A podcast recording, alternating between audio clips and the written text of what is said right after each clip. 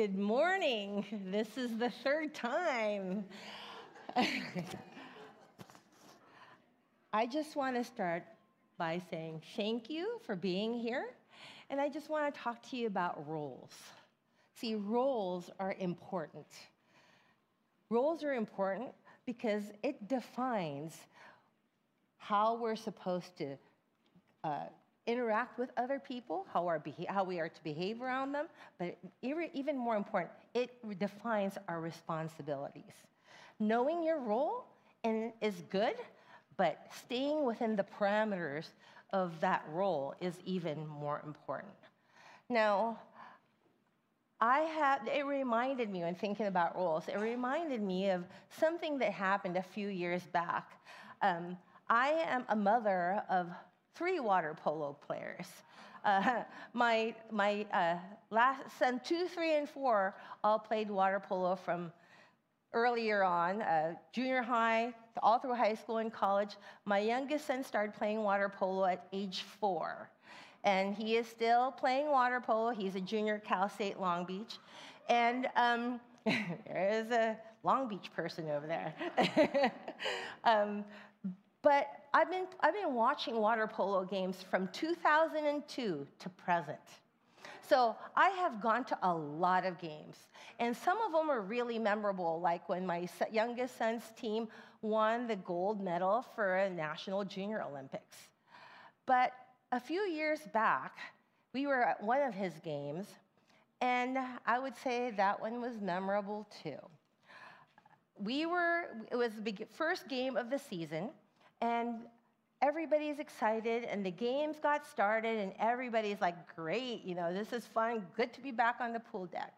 Everybody started cheering for their sons but then as the game progressed there were some things that happened.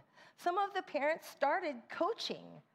Some of these these guys are college kids. They know what they're doing. They started coaching from the stands.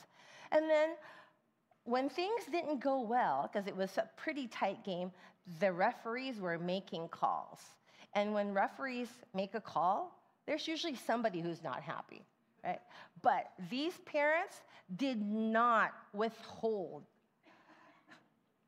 telling everybody their disapproval. I mean, they were very vocal. And it was such a tight game that now they were not just berating the, the coach, the referees, they started berating the coach. Like, what are you doing? Right? Why are you subbing him for her for, for this guy? It was just so bad, and they did not relent. It was so bad that they finally kicked those parents off the pool deck. They were escorted out. After the game, the coach called not for a team meeting, but for a parent meeting. And so when we, we all gathered together, the coach was, needless to say, not happy. He says, Your behavior was not acceptable. You need to let the players play. I could not even coach my players because you guys are coaching from the stands. They couldn't hear me. And if you have a problem with the refs' calls, that is my job, not yours. Let me let the players play let the referees ref call the game and let the coaches coach. Your job is to support your son and to cheer for him. Now, just like that coach spelled out the rules for everybody on that pool deck, God spells out our roles in, the, in, in marriage, which means the role of the husband and the role of the wife. Let's think back to when we first began chapter 3. In Colossians, when it, Paul begins by, if then you have been raised with Christ, you are no longer of, you know, you don't, you're not a citizen of here. You're just passing through. So you are to put your, set your minds on things above, not earthly things. And then the next week, we learned about putting off those ugly things, right? Sexual immorality, impurity, idolatry, anger, bitterness, obscene talk. And last week, we learned to put those things that are beautiful, put on Christ, gentleness, meekness, put on love, bearing with one another, forgiving one another. Now, we reach the point where Paul is now concerned that these Colossian Christians are actually living this out in their homes. I have a saying who you are at home is who you are. I know that's tough for some, right? Who you are at home is who you are. Because that is where the rubber meets the road. That is where your walls come down and the facade gets thrown off. Because it's easy to be godly here when you're in Bible study. It's easy to be godly when you're worshiping, singing worship songs. It's easy to be godly when you're in group praying. But really, at home is, is your, it's wide open. And these relationships at home, and I don't have to tell you, right? There are pressures that mount, whether it be re- relational, whether it be financial, and everything else in between.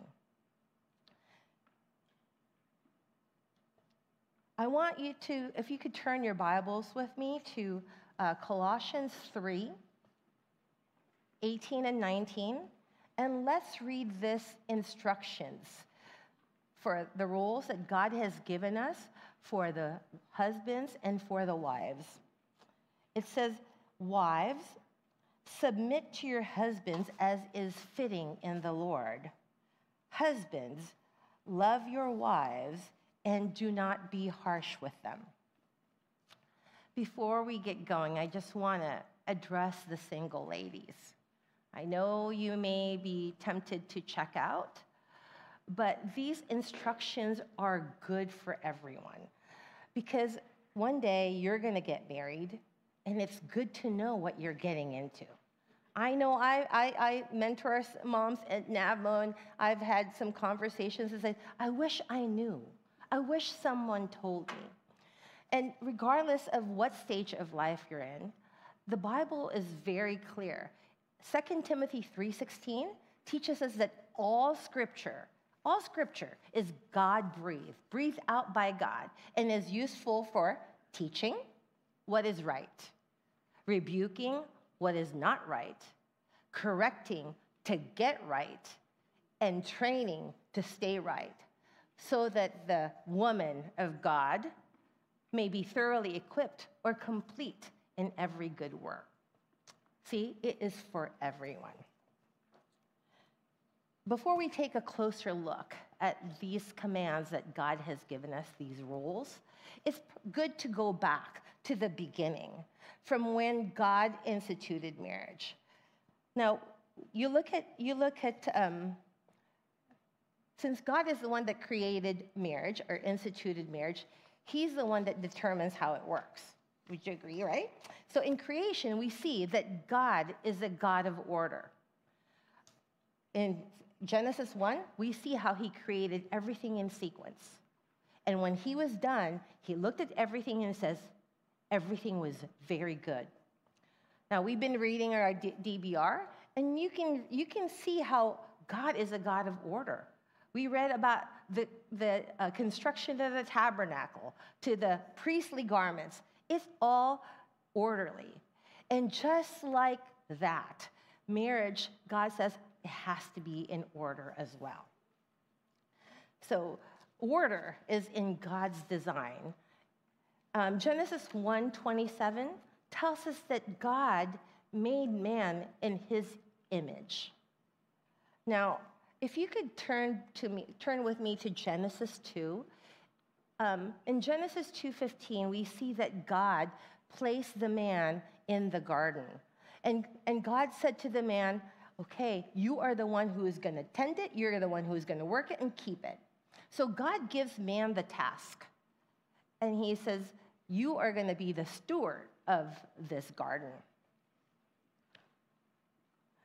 Um, look down to Genesis 2:18 with me, please, and it says, "It is not good." Genesis 2:18. It is not good that man should be alone. I will make him a helper fit for him. Did you notice Adam wasn't aware he needed a he needed a helper? But God did. God wanted him to have a helper who could be his teammate. He, she would be his closest confidant. He would be, she would be her, his partner in tending this garden. Let's look down to Genesis 2:19. It says, "Now out of the ground the Lord God had formed every beast of the field and every bird of the heavens and brought them to the man to see what he would call them. And whatever the man called every living creature, that was its name. The man gave names to all the livestock and birds of the heavens and to every beast of the field. But for Adam, there was not a helper fit for him. Verse 21 So the Lord caused a deep sleep to fall upon the man, and while he slept, took one of his ribs and closed up its place with flesh. And the rib that the Lord God had taken from the man, he made into a woman and brought her to the man. The man said, This at last is bone of my bones and flesh of my flesh. She shall be called woman because she was taken out of men. Verse 24 says, Therefore, a man shall leave his father and mother and hold fast to his wife, and they shall become one. You see God's design here? We are, man and woman are supposed to be one. Husband and wife are to be one. That is the union that God had instituted. I, I love what Matthew Henry wrote in his commentary about this portion of scripture. He says that, that woman was taken out of Adam's side. She was not taken out of his head so she could rule over him, not out of his feet so he could, be, he could trample on her but out of his side to be equal, and under his arm to be protected, and near his heart to be loved. Now, before you start thinking, wow, I'm still called a helper. That's a pretty pathetic title. Can I be something, a, a different title? But you know, you may think, oh, that's not, that's not really good. But let me tell you, did you, did you guys know that three out of four times in the Old Testament that that word helper is actually used to describe God? Let me give you some examples. Psalm 121, 1 and 2. Well, I will lift up my eyes unto the hills from where comes my help. My help comes from the Lord who made heaven and earth. Psalm 118, 7. The Lord is on my side as my helper. Psalm 33, 20. Our soul waits for the Lord. He is our help and our shield. Psalm 54, 4. Behold, God is my helper. The Lord is the upholder of my life. Still think helper is a pretty pathetic title? Hope not. So, God designed this marriage, this union between man and woman, to be a covenant for life. He intended it to, be a, to represent this covenant love of Christ and his church, which is his bride. God designated a specific role for a man he designated a specific role for a woman. And that means that the wife will willingly go under the authority or submit to her husband as she submits to the Lord.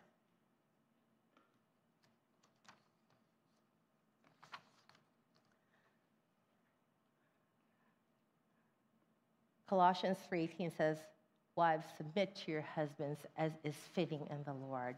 So if we are going to be godly wives, then you, we need to yield to our husband's leadership. Yield to our husband's leadership.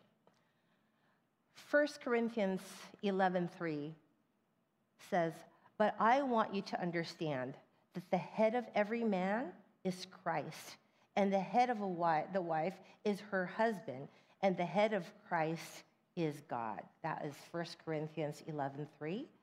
And Ephesians 5:23 says, "For the husband is the head of the wife, as Christ is the head of the church, his body, and is himself its savior." Again, that is Ephesians 5:23.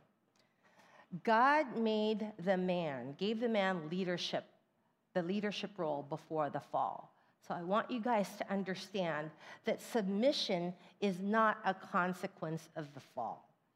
Even if sin did not enter the world, the wife would still be expected to submit. Now, if you remember in the fall, it starts with the serpent tempting Eve. Eve eats of the fruit, gives it to her husband, and then where do they go? They go hiding. They go hiding, and God shows up, and, and Genesis 2 says, He called, and God called to the man. It didn't say God called to the man and the woman. It says God called to the man because God had given the leadership to the man.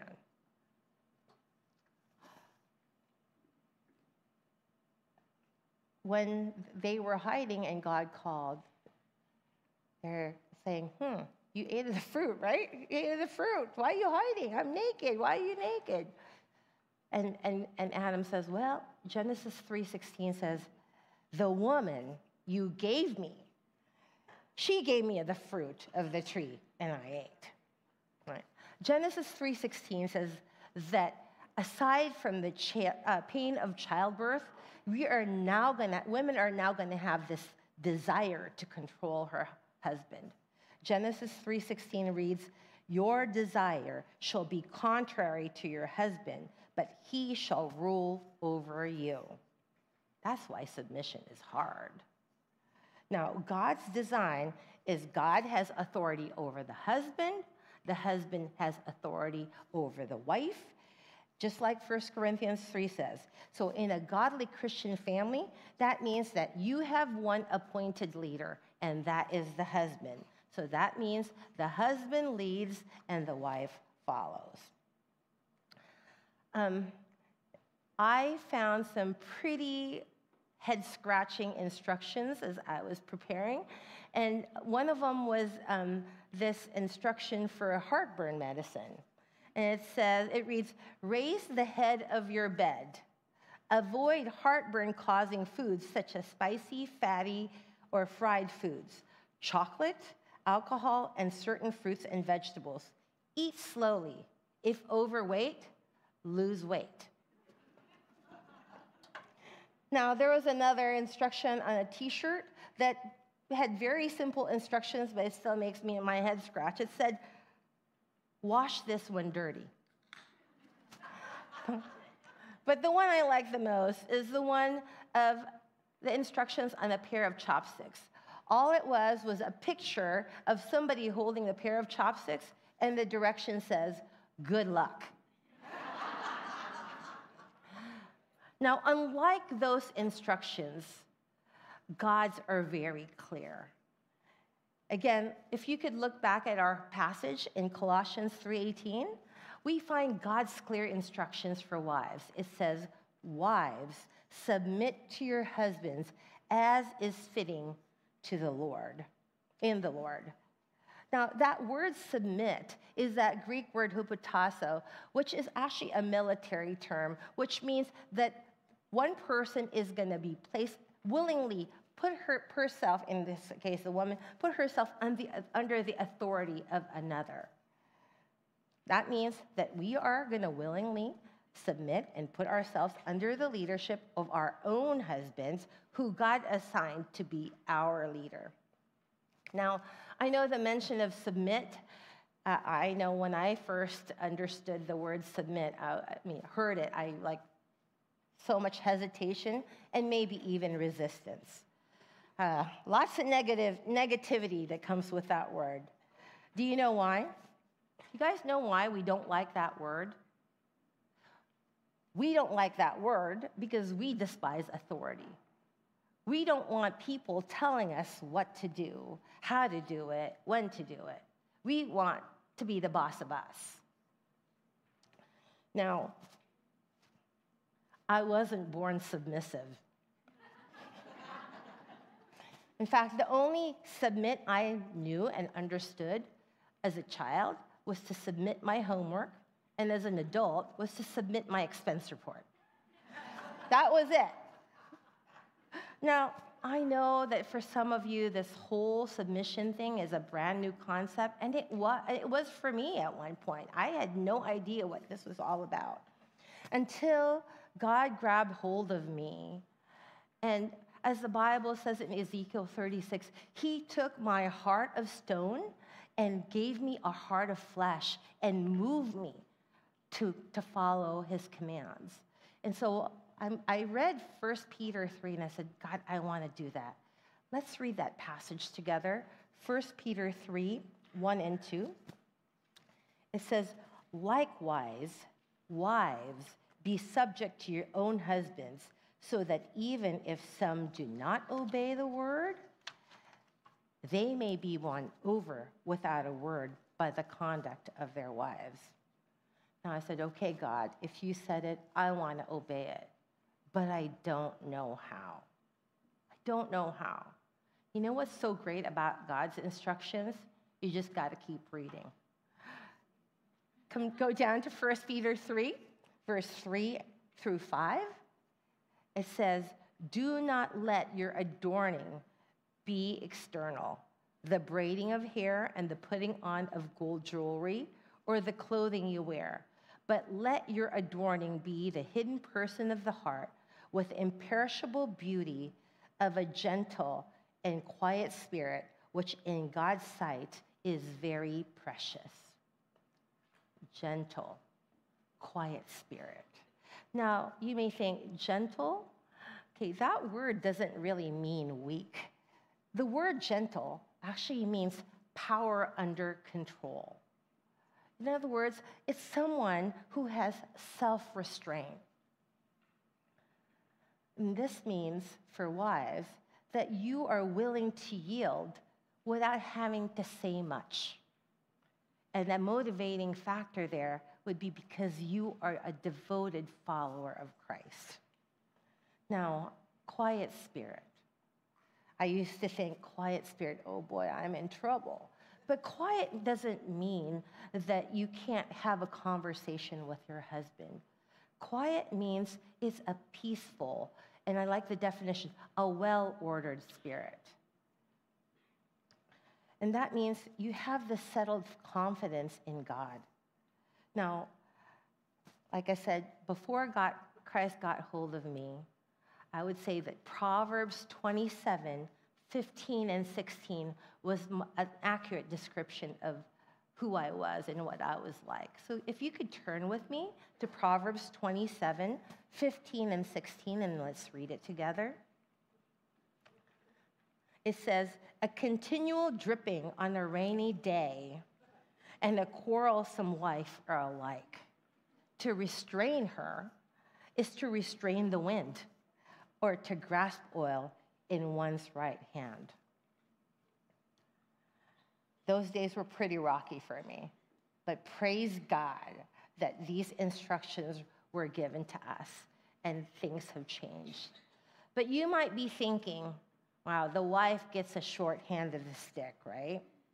Because you may just be thinking that, but that is not the case. So let's look at our passage once more and let's read it. Colossians 3:18 it says wives submit to your husbands as is fitting in the Lord. So, if we want to be godly wives, point two is let's see the beauty of submission. See the beauty of submission. Now, when I was newly married, I got a lot of unsolicited advice from so many people. They uh, would tell me, you know, in marriage, it has to be 50 50, right? You gotta, you gotta give 50 and take 50, and vice versa. Maybe you guys uh, took that advice as well. the, problem with it, the problem with that is we have allowed culture to define to us what marriage is supposed to be like. And some of us may even go and be, take a, you know, grab a, a, a self help book and say, let's hear what the experts have to say. But God has spelled it all out for us. And I know the feminist movement has sold us a bill of goods as well, and they say that this whole submission thing is bunk and that marriage is oppressive to women. but that is not how God designed it. Some of you may be thinking, submit? My husband's not even married, not, not even saved. He's not a Christian. How do you expect me to submit to that? Or you may be saying, You have no idea who I'm married to. Maybe you're married to a Christian and you don't necessarily agree with a decision that he made. Or maybe you're even thinking, he should know better. God's commands for us, command for us is wives, submit to your husbands as is fitting in the Lord. There are no exceptions except for one, and that is when your, the husband asks you to disobey God's rules, God's law. Right? He, God is not asking you to obey one thing to disobey another. That is the only exception. If God is the God of our lives, we can't ignore the danger and not following his instructions. He's the one that determines how it works. So, voluntarily yielding to your husband's leadership is what is fitting in the Lord. Now, Christ exemplified submission, and we see that in Philippians 2. Philippians 2 says, tells us that he, being in the nature God, did not consider equality with God something to be grasped. Rather, he took the form of a servant. He emptied himself. He took on human flesh. He submitted to the Father, even to the point of death, and that's death on the cross. Without Christ submitting, you and I are without hope. Without Christ submitting to the Father, you and I would be lost and separated from God forever.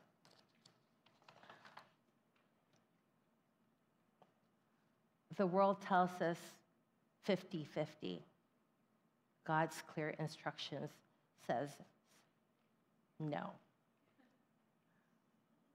The bottom line is if you are going to be obedient to Christ, you bring 100% of yourself to being obedient to Christ as a wife, regardless of what you get in return. Now, I know sometimes I am quick to find fault in my husband. Thank God he doesn't find fault in me as quickly as I do him. and I know sometimes our husbands are difficult and maybe even hard. But we got to have a little bit of a different mindset. We need to see that as an opportunity for us to show unconditional love. Maybe your husband has failed you. And I know sometimes they get under our skin. And sometimes they don't even ask for forgiveness. What an opportunity we have to learn grace and pour out favor to someone who doesn't deserve good things. I know sometimes our husband hurts, they hurt us so bad, and we find it so hard to submit. What a great opportunity we're given to learn mercy, to give it to someone who doesn't deserve it. But you learn to pour out lavishly to the person who didn't respond to you appropriately. See, the beauty of submission is you get to be like Christ. Isn't that what we want?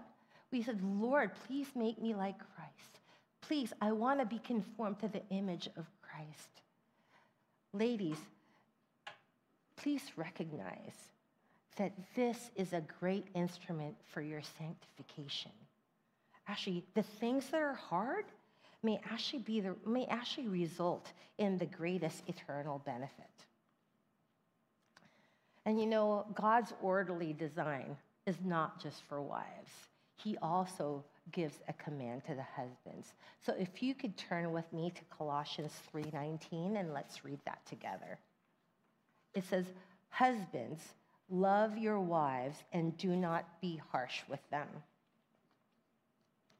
Now, as a leader of the homes, our husbands are called to love their wives, to care, to be their caregiver, to be their protector, to be their provider. And he calls the wives to be their helper, to complement them, to help them be the, the, the leader that God is calling them to be. Now, the problem is sometimes we're not so easy to love, are we? Right? Now, if you think about this, Ephesians 5:25 says, "The husband is to love his wife like Christ loved the church." Let that sink in for a minute. What did Christ do out of love? What did Christ do out of love? Christ's love led him to that horrible scourging. Christ's love led him to that long, shameful walk carrying that cross. Christ's love led him to that mockery. Christ's love led him to the, the pain, to the pain of crucifixion. Christ's love led him to the pain of sin and death. And you may be thinking, well, my husband has the easy part. Does he? It's a tall order for the husbands, and it's a high, high bar.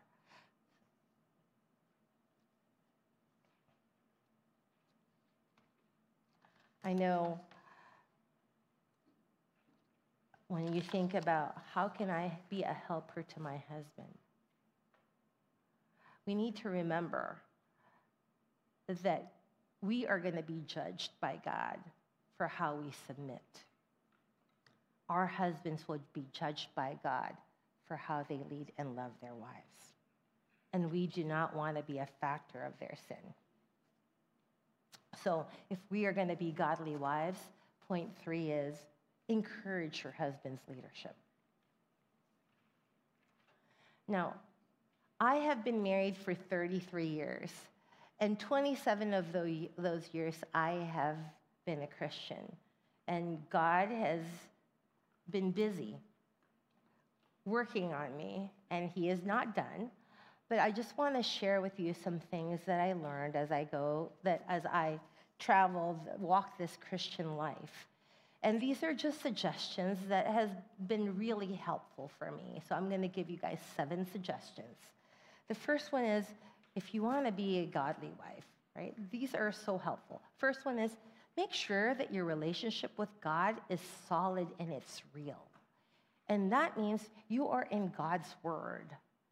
And God's word is lights our path. It shows us the way. And it we are going to have to work toward our obedience to Christ. And we're going to have to go to God in prayer and ask Him to give us the grace to do, to do what He's calling us to do, even before a non believing husband. The second one is we need to give our husbands an attitude of respect. We got to treat him like a leader. Proverbs 14:1 tells us that a wise woman builds her house, but a foolish one tears it down. That's Proverbs 14:1. It's a good one to memorize. Now, my husband and I were invited on by a friend on this little mini cruise, basically from Newport Harbor to Dana Point. And we were invited to go on, she called it a mini yacht. And so we get on board, and she had everything all planned out. She had all the food, the entertainment, everything for this little cruise. And halfway down toward Laguna Beach, we heard some commotion going on. And it was, she was apparently the husband forgot something, and she was not happy. And she was just laying on him hard. And it was really very uncomfortable and awkward position because she was acting like his mother. Let's not do that. The next one, my next suggestion, is don't usurp his authority. God gave him that authority to be the leader. Do you know that the word usurp means to seize or exercise wrongfully or by force? And I know sometimes we do this without even knowing it. Maybe your husband's asked you to, he told you, yes, you can buy this thing. You can buy this, whatever it is, right? But you can only spend this much. But it's a few dollars more than he, the limit that he gave you. But you're thinking, ah, I could just do a little creative financing and he'll never know. That's usurping. That's usurping. Let's not do that. You know, one thing that I really learned about this is I go to my husband. Like, what do you think of this? You know, and that's also part of making him, treating him like a leader. You go to him for that. Okay, the fourth one be more lovable. Be more lovable. Think of ways. How can I bless my husband today? I remember ha- having my kids in tow all the time, and my husband work has always worked from home. And sometimes boys are really rambunctious and loud, and they, it feels like the house is falling apart when they're playing. And when my husband's on a conference call, I don't want to have to wait for him to ask me to take the kids out. That means you just go and take the kids to a park or go outside and play, and just making things easy for him. I know with moms of little kids that sometimes you are spent. But just a little something. Wouldn't you like somebody to bring you a little, you know, a cup of coffee or a tea or whatever it may be? Just think of nice things to do for him. Be lovable. Now, I also want to just say that uh, men have needs, sometimes more than women. And, and we do not want to withhold that right? We want to, we want to do, we want to be lovable to them. Now, the fifth one is go on a date.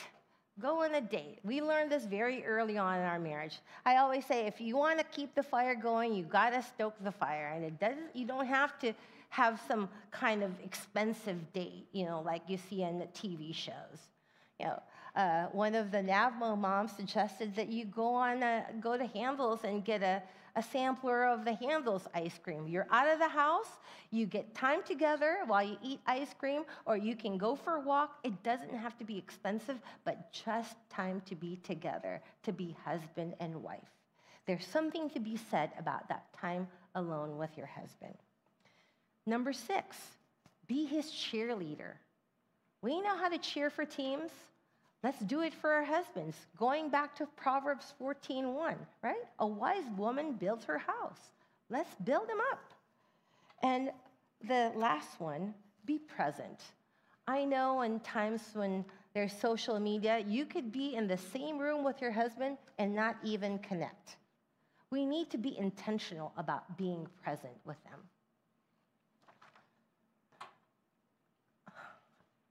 In 1986, there was a passenger ship that collided with a freight ship, freighter in the Black Sea. The passenger ship basically rammed right into that freighter ship. And according to the monitors, the maritime monitors, no SOS, SOS was ever even sent out. The weather, there was no fog, no rain, no wind. And according to the navigational, you know, they checked the navigational system, and all the na- navigational systems were all functioning. And according to the reports, the ship captains were, were warned that their course was going to take them into that collision.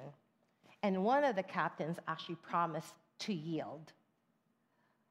Now, upon investigation, the authorities reported that both captains of the vessel knew that they were on this collision course for 45 minutes. 45 minutes.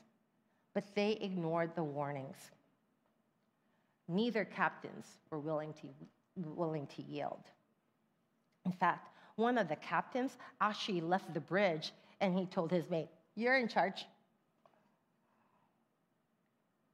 When the investigation was over, both captains were stripped of their commands they were convicted of criminal neglect and was sentenced for 15 years in prison. In addition, and really horrible was that 448 people got killed in that collision. Sounds terrible, I know. Sadly, we see this in marriages.